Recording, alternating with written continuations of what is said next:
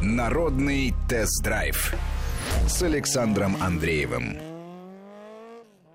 Здравствуйте! В Москве 14 часов 8 минут. Сегодня предлагаю обсудить вам такую тему. Автомобили подорожают или подешевеют. Понятно, что у многих предположения о том, что машины, особенно в условиях кризиса, могут подешеветь, вызывают, мягко говоря, скепсис. Однако, если мы изучим исторические события, прежде всего, наверное, это Великая депрессия, на которую сейчас ссылаются очень многие экономисты и говорят, что нынешний кризис мировой и будет похож прежде всего именно на Великую депрессию, то там как раз происходило снижение цен на автомобили для автомобильной отрасли, которая до этого бурно развивалась до 30-х годов наступили очень тяжелые времена, наступил спад, и некоторые автомобили продавали со скидками до 70%. Это прежде всего касается люксовых моделей, плюс а, рынок очень сильно изменился, требования к машинам изменились, потребители стали просить другого, прежде всего надежности от автомобилей.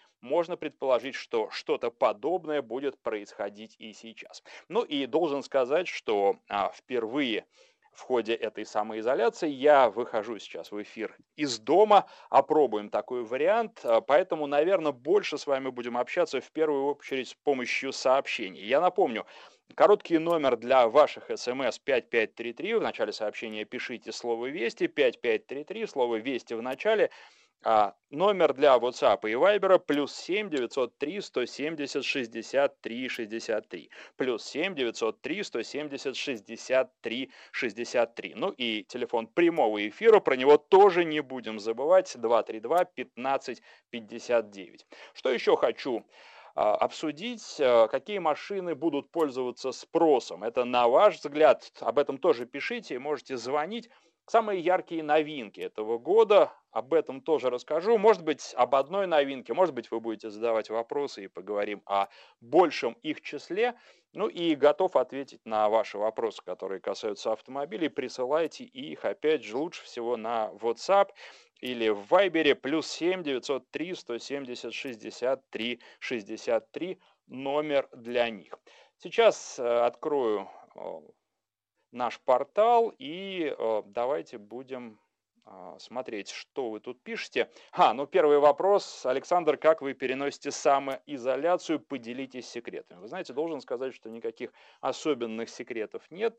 Переношу нормально. Честно говоря, не слишком моя жизнь изменилась. Да, безусловно, для меня э, территориальные подобные ограничения были сначала в новинку, потому что я привык, ну, прежде всего, много ходить, я привык бегать, сейчас я этого не делаю, но мне кажется, что вообще э, любая ситуация в мире, она динамическая, все время что-то меняется, и если что-то долго не меняется, то это приводит э, к огромным потрясениям, таким, как были у нас после того, как распался Советский Союз, и это действительно было огромной проблемой. А, так вот, э, сейчас просто происходят изменения. Меньше ходишь, э, с другой стороны, э, у меня не хватало времени на то, чтобы заниматься верхней частью своего тела. Сейчас я, находясь дома в самоизоляции, много занимаюсь с гантелями. Потом, я, честно говоря, не могу сказать, что мало хожу. Сейчас я посмотрю. Вы знаете, а, вот я обычно до введения режима самоизоляции проходил в день около 15 тысяч шагов, вернее норма у меня была такая, старался проходить не меньше, можно больше и бывало больше существенно. А, так вот, э, сейчас с утра по квартире я никуда сегодня не выходил, я прошел уже больше 8 тысяч шагов, то есть в принципе и по квартире вполне возможно, что сегодня, даже с учетом того, что я буду вести эфир, я отхожу свою норму. Конечно, что касается, например, автомобилей, я меньше стал ездить. Э, я сейчас передвигаюсь по городу в основном на такси, и это только поездки на работу, потому что по будням э, я продолжу работать в студии, а, продолжал и продолжу. Но, тем не менее, опять же, не считаю это какой-то большой проблемой, потому что э, когда имеешь э, стаж вождения больше 20 лет, забыть, ну это как вот велосипед. Разучиться кататься на велосипеде невозможно.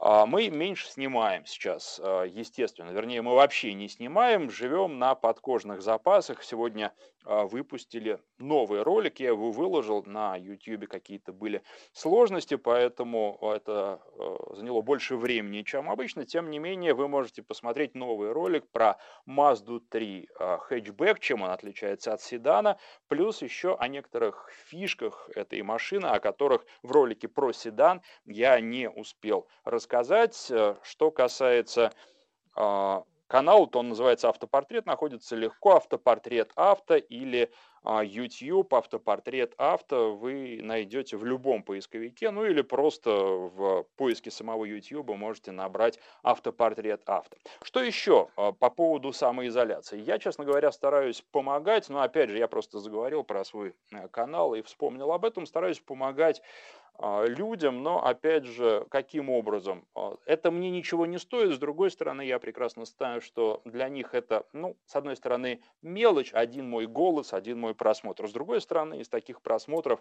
а, складываются десятки и сотни и тысячи, так вот, я любимые мои каналы стараюсь смотреть, благо времени стало побольше, и я стараюсь смотреть не меньше часа или двух часов, когда получается, каналы, следить за тем, что происходит, потому что сейчас активность в сети упала, как это ни странно. Может быть, смотрят просто ролики о другом, но тем не менее и многие мои знакомые авторы жалуются, что люди меньше смотрят. Психологи это объясняют тем, что люди э, просто замыкаются в своих проблемах. Вот этого ни в коем случае делать не нужно. Тут, э, на мой взгляд, э, нужно каким-то образом э, пытаться вести тот образ жизни, который вы вели. И вот я YouTube смотрел достаточно много, достаточно плотно на разные предметы, и то, что мне интересно, и то, что мне интересно как автору для того, чтобы э, развиваться и перенимать какие-то методы и варианты. Так вот, э, я пытаюсь таким образом в том числе и поддержать тех авторов, которые мне нравятся. 232-1559, телефон в студии. У нас на связи Виталий. Здравствуйте. Виталий, здравствуйте. В первую очередь хочу пожелать всем здоровья в этой нелегкой схватке с коронавирусом. А благодарен за то, что подняли такой интересный вопрос. Мое мнение придерживается какой линии? Вот смотрите, в мире гораздо более 100 автопроизводителей, да? Э, каждый из них находит своего клиента. Но что-то мне подсказывает, что через годик-два, э, конечно, количество их подуменьшится, да. Э, те, кто сумеют оптимизировать свой процесс производства автомобилей, да, будут укрупняться, наверное, сливаться и так далее. Что по поводу цен, скорее всего, предположу, что, наверное, незначительно они, наверное, будут падать, падать в массовом сегменте производства, да, автомобилей. Э, люксовые как были, наверное, так и останутся, потому что, ну, сами понимаете, богатым людям им кризис, ну, наверное, попроще пережить, чем нам простым. Вот такое мнение. Спасибо, Виталий, за мнение. Знаете, а, не так. Вот дело в том, что во время, скажем так, обычных кризисов и тех кризисов, которые были более или менее локальными, касались одной страны или одного региона, что касается люксовых моделей, все было ровно так, как вы говорите. Они не дешевели совершенно точно. В некоторых случаях даже их продажи росли. Но здесь а, проблемы во всем мире и опыт э, Великой депрессии опять подсказывает нам, что люксовые модели в этот период дешевели как раз быстрее, спрос на них снижался быстрее, потому что э, плохо было всем, и в том числе тем людям, у которых были деньги, и даже наличие этих денег заставляло, э, не останавливало их от того, что они а, деньги считали, и от того, что у них возникали определенные опасения за свое будущее. Поэтому они экономили, и поэтому в том числе и люксовые модели изменились во времена а, Великой депрессии, они стали другими. Ну и требования к автомобилям изменились, о чем мы очень много с вами говорили в последнее время. О том, что машины становятся такими, что они, с одной стороны, по потребительским качествам очень хороши, они гораздо лучше управляются, чем управлялись 10, 20, 30 лет назад. С другой стороны, потребители недовольны надежностью. Нас подталкивали к тому, чтобы мы все чаще и чаще меняли телефоны, автомобили, автомобили и все остальное. Но если в случае с телефоном многие могут позволить себе поменять телефон раз в 2-3 года, то в случае с автомобилем это было далеко не так. Так вот, теперь требования к производителям ужесточатся, и производители должны будут, те из них, вот опять же, ссылаясь на опыт 30-х э, годов прошлого века, те из них, которые поймут, первыми поймут, что нужно потребителю и предложат ему это, они и останутся на плаву.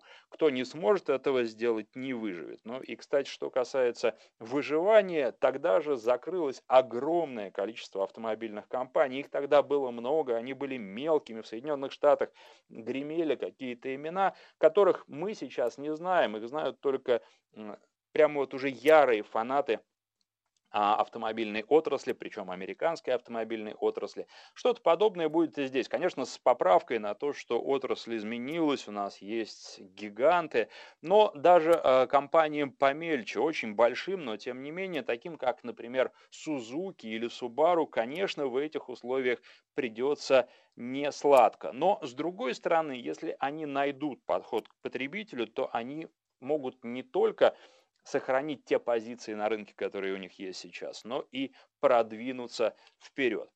А по поводу занятий физкультурой и спортом, тут есть еще сообщение, что и многие, кстати, мои знакомые тоже жалуются, что они не могут сейчас бегать и переживают из-за этого. Дело в том, что и не нравятся им те запреты, которые введены, хотят, чтобы для спортсменов сделали исключение. Вы знаете, здесь тоже не все так просто, потому что а, проводились, и жалко, что об этом недостаточно говорят, но проводились исследования, в частности, а, группой под руководством профессора технологического университета Эйндховена Берта Блокином. А, так вот, он выяснил, что социальная дистанция, которая сейчас для нас установлена для пешеходов, для людей, которые передвигаются медленно, на а, отметки в 2 метра для спортсменов существенно больше. Так, для велосипедиста, который движется со скоростью 30 км в час, социальная дистанция должна быть 20 метров. Вдумайтесь, 20 метров.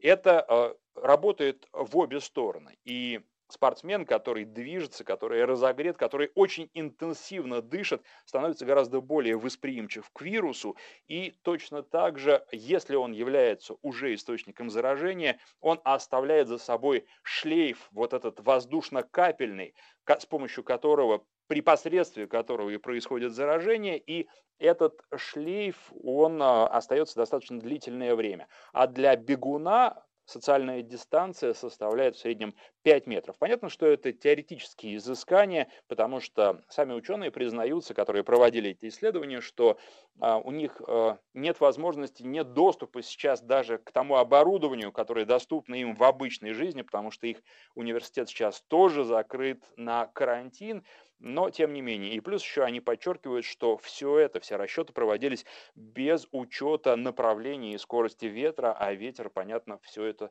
тоже разносит, разносит заразу. Поэтому а, со спортсменами все тоже не так просто, и заниматься сейчас тоже лучше дома. Ну а что касается того, что, чем еще можно заниматься, можно обдумывать планы на будущее, это прекрасная вещь, и выстроить себе план на то, как вы будете жить и как вы будете развиваться после того, как режим самоизоляции снимут. А, Евгений спрашивает, здравствуйте, что вы думаете про универсал Kia Ceed SV 18-20 годов? Ну, вы знаете, я думаю, что это рабочая лошадка по тому, как а, этот автомобиль едет, по тому, как он управляется. Он мне не очень нравится, но, а, тем не менее, я считаю, что для передвижения по городу вообще прекрасно, для передвижения за городом может быть не так прекрасно, но все еще зависит от того опыта, который вы имеете, от автомобиля, на котором вы ездите сейчас, и тут э, решать вам. Э, достаточно надежная рабочая лошадка, которая удовлетворит э, человека с семьей из трех-четырех человек, на мой взгляд, более чем. А, Сергей спрашивает, здравствуйте, хочу новый Kia Optima, когда привезут? Пока, Сергей, не могу вам на этот вопрос ответить. А подорожают ли автомобили с правым рулем, спрашивает Антон из Москвы. Ну, э, вы знаете, Антон, достаточно странный вопрос для Москвы. Думаю, что в Москве они подорожают, если вообще какое-то повышение и произойдет, то в последнюю очередь. А что касается вторичного рынка, э, вы, наверное, невольно затронули этот вопрос. А что будет происходить на вторичном рынке, пока тоже сказать достаточно трудно. Там была активность, так же, как и на рынке новых автомобилей. В марте был зафиксирован всплеск, потому что когда рубль дешевеет, э, люди обычно пытаются его каким-то образом вложить, и в том числе в автомобиле, хотя автомобиль сам по себе это плохое вложение. Если вам нужен автомобиль, то да, в такое время его нужно покупать. Если автомобиль вам сейчас не нужен, если у вас нет крайней необходимости в автомобиле, если у вас есть машина, которая ездит и еще пару лет проездит, совершенно нет никакого смысла торопиться с покупкой новой машины. А, ну и плюс надо сказать, что еще, конечно, достаточно существенный а, вклад вот в этот рост Э, внесли и жители Казахстана и Белоруссии. Они традиционно хранят деньги в э, валюте, и поэтому им просто было выгодно приехать и купить не подорожавшие автомобили. Но по поводу подорожания. Ждали, ждали они, что а, автомобили подорожают. Но посмотрите, очень многие компании, я могу на вскидку сейчас сказать, что это, например, Toyota, Lexus, это Hyundai. Эти компании э, сообщили уже, что пока цены повышать не будут. Маркетинговый ход, да, безусловно. А, смогут ли они продержаться так долго, все будет зависеть от условий на рынке. Дело в том, что заводы, да, во многих странах, в том числе и России, я имею в виду автомобильные заводы, при приостановили свою работу, но их запустят вновь, где-то уже запустили, где-то запускают, где-то еще запустят, а спрос упал, Поэтому проблемы, вот что еще важно подчеркнуть, те проблемы, которые будут испытывать автомобильные компании, они глобальны. Им негде будет продавать свои машины, потому что то, что мы видим сейчас, происходит по всему миру. Поэтому э, и торопиться с покупкой не стоит, поэтому вполне возможно цены повышать не будут. Потому что смысл повышать цену, если у вас этот автомобиль не возьмут. А затоваривание складов – это одна из очень больших проблем для производителей, и эту проблему они будут решать. Я совершенно точно знаю, что они уже над решением этой проблемы думают. Поэтому торопиться не нужно. И те люди, которые приезжали к нам из э, Белоруссии, из Казахстана покупать новые автомобили, причем покупать их впрок, вполне возможно, делали это напрасно. Что касается разнообразных программ, и вы посмотрите, кстати, а производители ведь уже начали между собой конкурировать, кто что предложит. Пока предлагают, прямо скажем, не так уж много. Ну да, цены заморозили, прекрасно. Но все равно у нас больше денег не стало, чтобы покупать подорожавшие автомобили. Да, продлили гарантию сервисное обслуживание. Это хорошо, но с другой стороны, э, конечно, всех проблем это тоже не решает. И, в общем, даже если э, водитель продолжает ездить, обычно в среднем он ездит сейчас в эти дни на работу и ездит меньше, чем он ездил до введения режима самоизоляции. Поэтому думаю, что это а, такие полумеры от производителей. Есть ли действительно какие-то существенные меры? Да, но их пока немного. Будем ждать, когда автопроизводители, представительства а, сделают для водителей больше. Например, компания Volvo. Вы, наверное, знаете, что она предоставляет автомобили под, под, по подписке. То есть вы платите в месяц какую-то определенную сумму, тем же самым занимается и компания Hyundai. Вы платите определенную сумму и берете автомобиль на определенный срок. Это что-то вроде долгосрочного каршеринга. Вот у Volvo э, бегают в этом парке а, автомобили XC60. И компания Volvo объявила, что за весь апрель, она просто не будет брать денег за эту подписку. Что логично, потому что если люди и будут ездить, то ездить будут немного. И это действительно финансовые потери компании, на которые она решила пойти для того, чтобы сохранить лояльность своих клиентов. Это здорово, ждем, чтобы другие производители придумали что-то подобное или даже что-то лучше. А по поводу автомобилей с правым рулем, вопрос от Антона, если речь идет о Москве, то да нет, они не так уж востребованы и не подорожают. На вторичном рынке, да, точно так же, как на первичном, сейчас смели и даже по некоторым данным продолжают сметать автомобили. Понятно, что салоны не работают, но некоторые перекупщики решаются нарушать правила и продают, продолжают продавать автомобили, но сейчас этот спрос, если и есть, то он сойдет на нет, потому что, ну, вот реально люди выбирали вообще все, что есть в наличии у этих перекупщиков. У них запасы скоро закончатся, поэтому некоторое время мы будем без вторичного рынка в том числе. Дилеры-то они могут э, новые автомобили продавать онлайн в том числе, а вот э, что касается перекупщиков, им просто негде брать э, эти новые машины, поэтому они какое-то время, наверное, будут без них и без продаж. А, так вот, это довольно быстро закончится. Просто как только люди поймут, э, что происходит в мире, э, каким образом развивается ситуация, они немножко успокоятся. И они, я думаю, что многие решат, что деньги сейчас лучше попридержать, не надо торопиться. Потому что у большинства из тех, кому нужна машина, она есть. Так вот, э, незачем спешить, надо посмотреть, как будут развиваться а, а, события. По поводу присадок спрашивают мнение мое, Павел. Вы знаете, ну, дело в том, что надо смотреть, во-первых, сколько вы ездите. Да? А современные автомобили, я бы сказал, что рассчитаны ну, минимум на 150 тысяч километров пробега. Я про двигатель говорю. Вот вы за время эксплуатации автомобиля, допустим, вы покупаете автомобиль, и за время эксплуатации автомобиля вы проедете 150 тысяч. Если проедете, то да, вам имеет смысл думать о присадках. Если нет, то зачем о них думать? Это проблема другого человека, который купит машину после вас. Если вы регулярно э, проходите ТО, если вы выполняете требования производителя, то я думаю, что никаких проблем у него не будет, и вы будете продавать свою машину с чистой совестью. Так зачем присадки? Вот э, такие вопросы очень простые нужно себе задавать для того, чтобы успокоить себя, точно так же, как вот ношение маски. Тогда да. Мы сейчас делаем перерыв на новости, после них продолжим. Народный тест-драйв с Александром Андреевым. И мы продолжаем. Буду отвечать на ваши вопросы, но сначала пара реплик. Во-первых, в адрес автомобильных компаний, российских представительств. Я должен сказать, что все они молодцы, не хочу никого персонально выделять. Но все они или почти все оказывают в эти дни помощь врачам в борьбе с коронавирусом, представляют, предоставляют свои автомобили волонтером а, один из этих автомобилей, который был у меня на тесте и который я не смог сдать, потому что был введен режим самоизоляции, поставил его в гараж, вот волонтер ко мне приехал и забрал автомобиль, и сейчас он используется для того, чтобы доставлять какие-то медикаменты и все, что нужно врачам, возить врачей, перевозить их.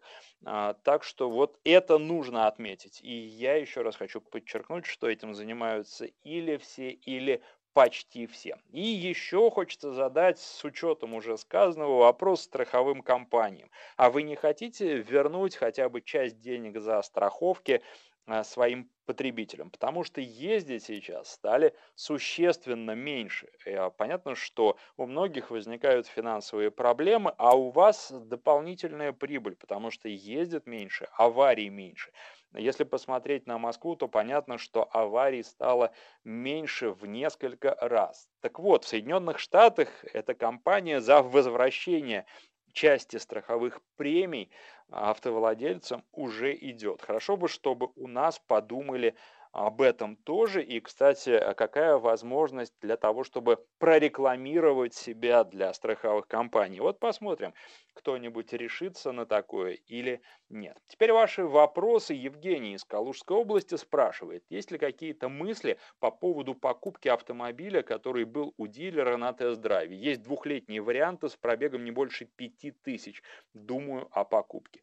Евгений, мыслей очень много. Вы знаете, во-первых, то, что я вам должен сказать, Честно вам скажу, не верю в тестовые автомобили двухлетние с пробегом меньше 5000 километров. Во-вторых, я прекрасно знаю, как эксплуатируют автомобили журналисты, автомобили из пресс-парков. Понятно, что пробеги там совершенно другие, но тем не менее автомобили находятся после тест-драйвов, обычно списывают их при пробеге где-то тысяч двадцать километров, хотя в некоторых пресс-парках доходит и до 40 тысяч, все зависит от разных параметров, в том числе от того, насколько востребована модель. И причем такие пробеги достигаются за год э, а может быть и меньше, я имею в виду 20 тысяч километров.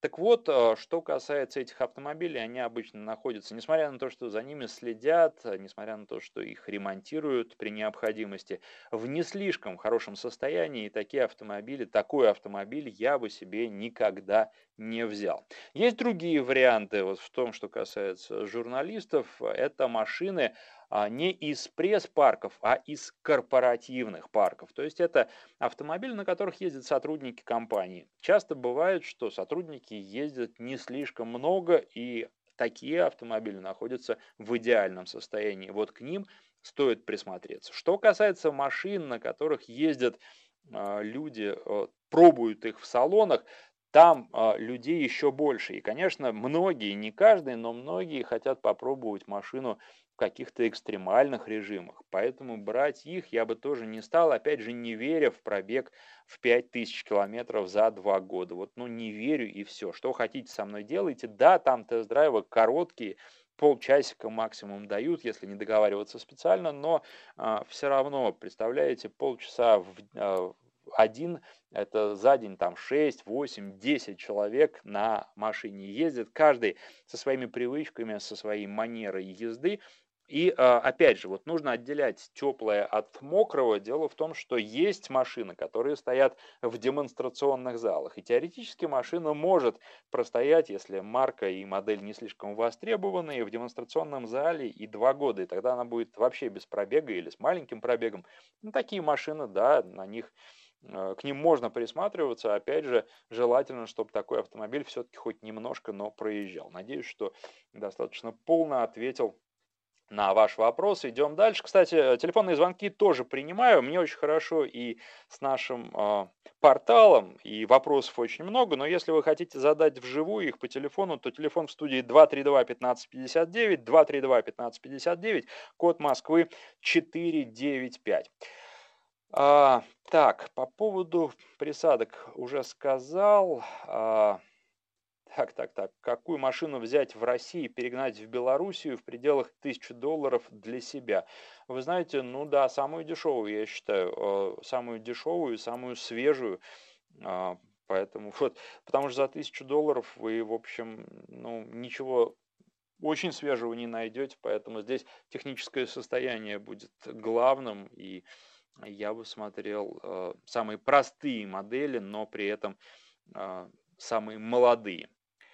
Так, как и во все кризисы, предпочтения будут отдаваться экономичности, надежности и простоте в ремонте. В нашей стране это линейка «Лада». Это сообщение из Краснодарского края. К сожалению, наш слушатель не подписался. Ну, вы знаете, э, по поводу «Лады» можно поспорить, особенно учитывая последние модели. Весту, она не так уж э, технологически отличаются от своих зарубежных конкурентов. А что касается критериев, которые вы назвали, я с вами согласен, и я думаю, что сейчас достаточно на долгий срок отойдут на второй план а, те вещи, о которых мы очень много говорили, и все функции безопасности, вот это вот огромное а, количество электроники, которые есть. Несмотря на то, что многие компании, вот тут хочу несколько слов сказать про Land Rover, а многие компании, они уделяют по-прежнему много внимания и автономному вождению, созданию автопилота. Вот думаю, что это все постепенно затухнет и пройдет. И э, вскоре э, требования будут совершенно другими, и в некотором смысле мы вернемся к старым добрым автомобилям, которые были у нас лет 30 назад, но уже на другом технологическом уровне. Хотя, конечно, какие-то элементы электронные от нас никуда не уйдут, они останутся. 232-1559, телефон в студии, на связи у нас Галина. Галина, здравствуйте. А, здравствуйте. Я езжу на автомобиле Nissan X-Trail. Машине уже 8 лет. За это время я на ней проехала 380 тысяч. И вот после этого у меня э, оборвало цепь, э, значит, двигатель весь разбило, мне двигатель поменяли. Сказали, что поставили двигатель с пробегом 60 тысяч. Вообще к машине нет никаких вопросов. То есть ездила она у меня совершенно замечательно, что по механике, что по Э, электрики, то есть никаких вопросов не было. У меня вот теперь такой вопрос. А, при двигателе, который был поставлен 60 тысяч, могу ли я, так сказать, накатать на нем еще 1300? То есть вот какие будут рекомендации? Ну, думаю, что 1300 вряд ли.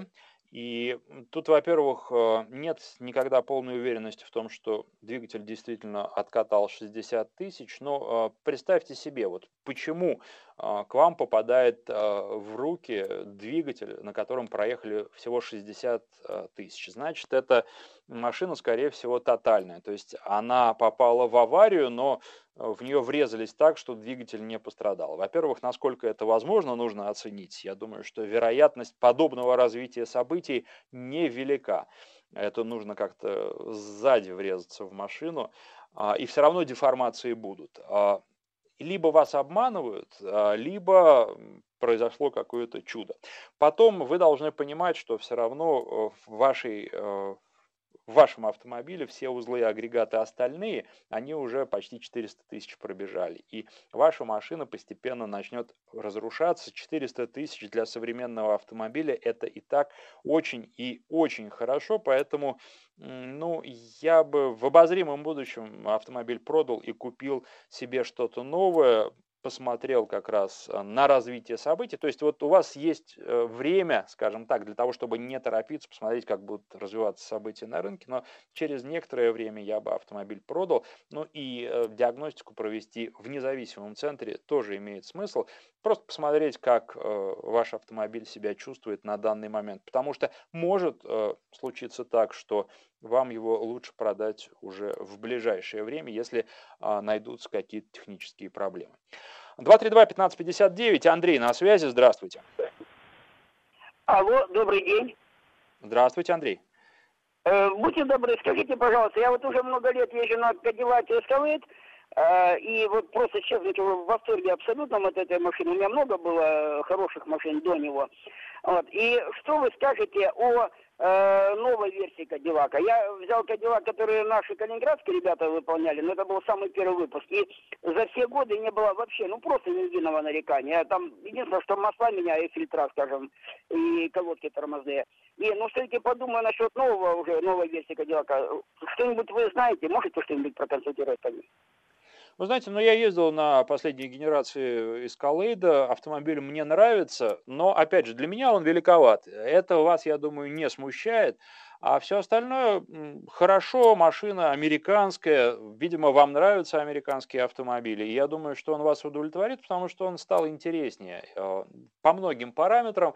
А, но нужно учитывать, что э, двигатель предъявлять достаточно существенные требования, жесткие требования к качеству топлива. Вот это, пожалуй, единственное, что можно про Кадиллак э, сказать. Обычно говорят, что американские движки, они неразборчивы, в них можно лить все, что угодно. Вот нет, нельзя, нужно заливать нормальный бензин, тогда никаких проблем у вас э, существенных не будет. А так машина хороша и, на мой взгляд, особенно хороша для того, чтобы преодолевать на ней большие расстояния, ездить где-то между городами, хотя есть любители и по городу на таких крупных автомобилях передвигаться. В целом я не вижу ничего, что могло бы вас остановить от покупки. А, а, вопрос от Дмитрия. Что думаете по поводу Havail H5? Стоящая будет машина. Объявили, что у нас будут ее продавать. А, стоящая или нет, пока сказать не могу.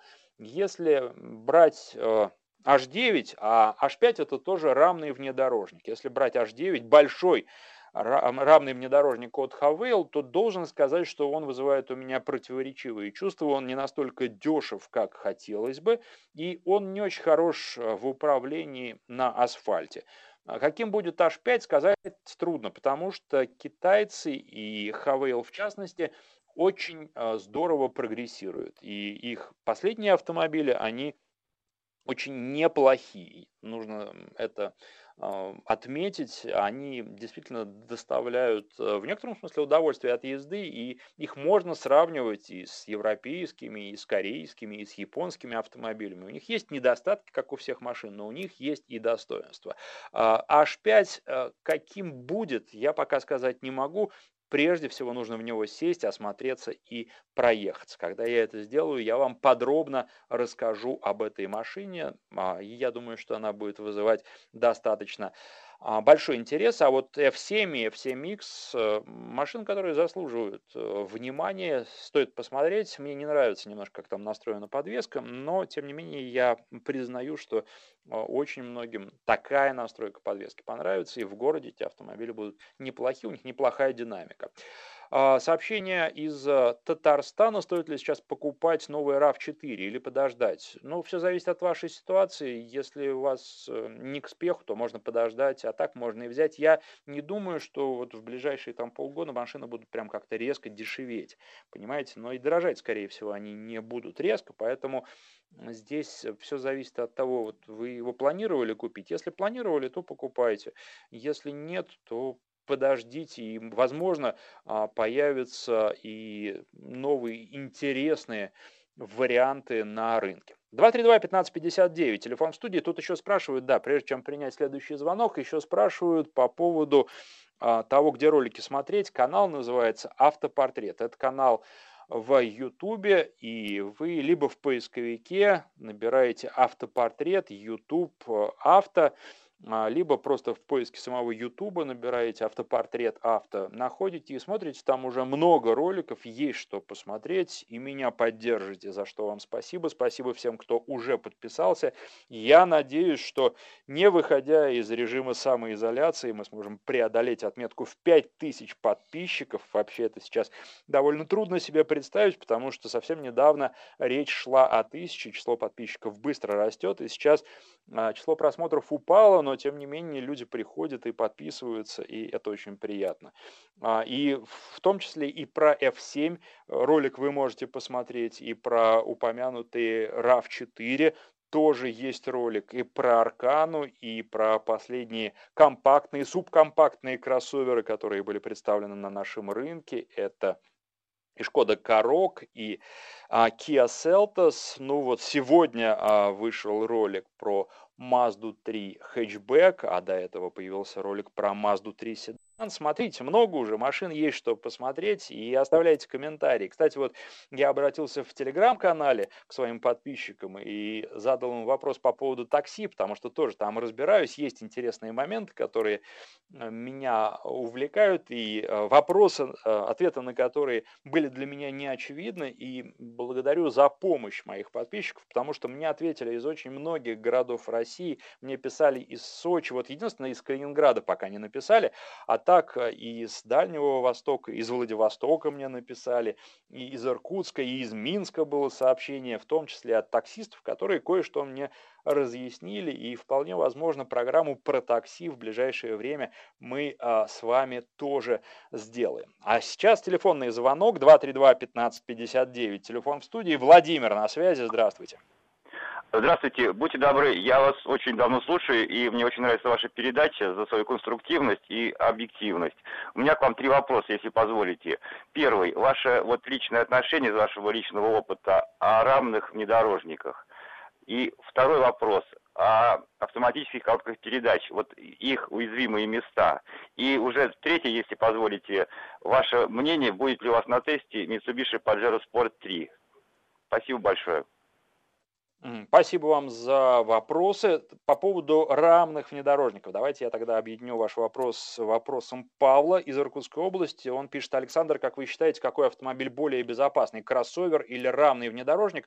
Учитывая, что равных автомобилей становится все меньше, мне кажется, они становятся более безопасными. А, Павел, вы знаете, дело в том, что тут надо смотреть э, всегда с какой точки зрения. Да, конечно, эта машина тяжелая, если у вас э, рамный внедорожник тяжелый сталкивается с какой-нибудь легкой машиной, маленькой машиной, а, типа там Форда К или чему-то еще тем более старой машиной, то, конечно, э, безопаснее в нем.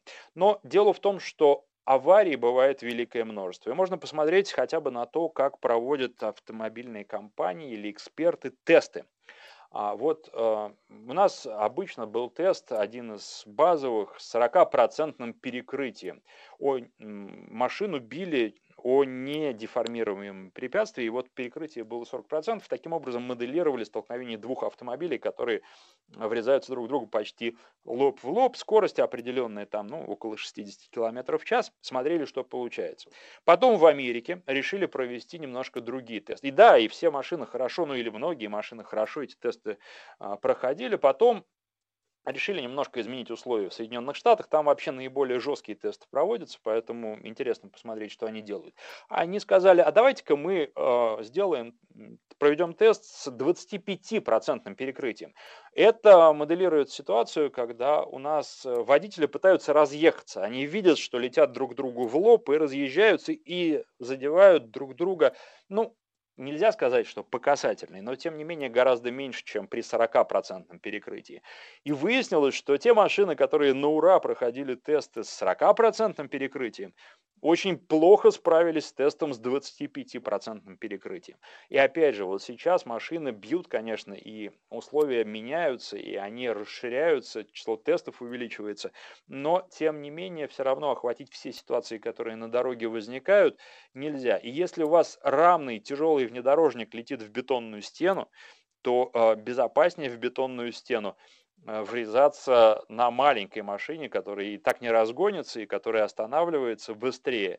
И, в общем, э, при, в предельных каких-то случаях на скорости 200 км в час вообще водителей и пассажиров ничто не спасает. Любая машина, какая бы она ни была, она превращается в консервную банку. Поэтому это очень-очень э, сложный вопрос. В целом, наверное, я бы ответил на него, да, э, рамные внедорожники безопаснее. Но надо смотреть, что вы платите, надо смотреть на другие средства безопасности, которые есть в автомобиле, сколько в них подушек безопасности и тому подобное, потому что часто рамные внедорожники, они еще и автомобили немножко устаревшей конструкции. В общем, факторов очень много, поэтому в целом, да, высоко сидишь, на большой тяжелой машине, которая заметна.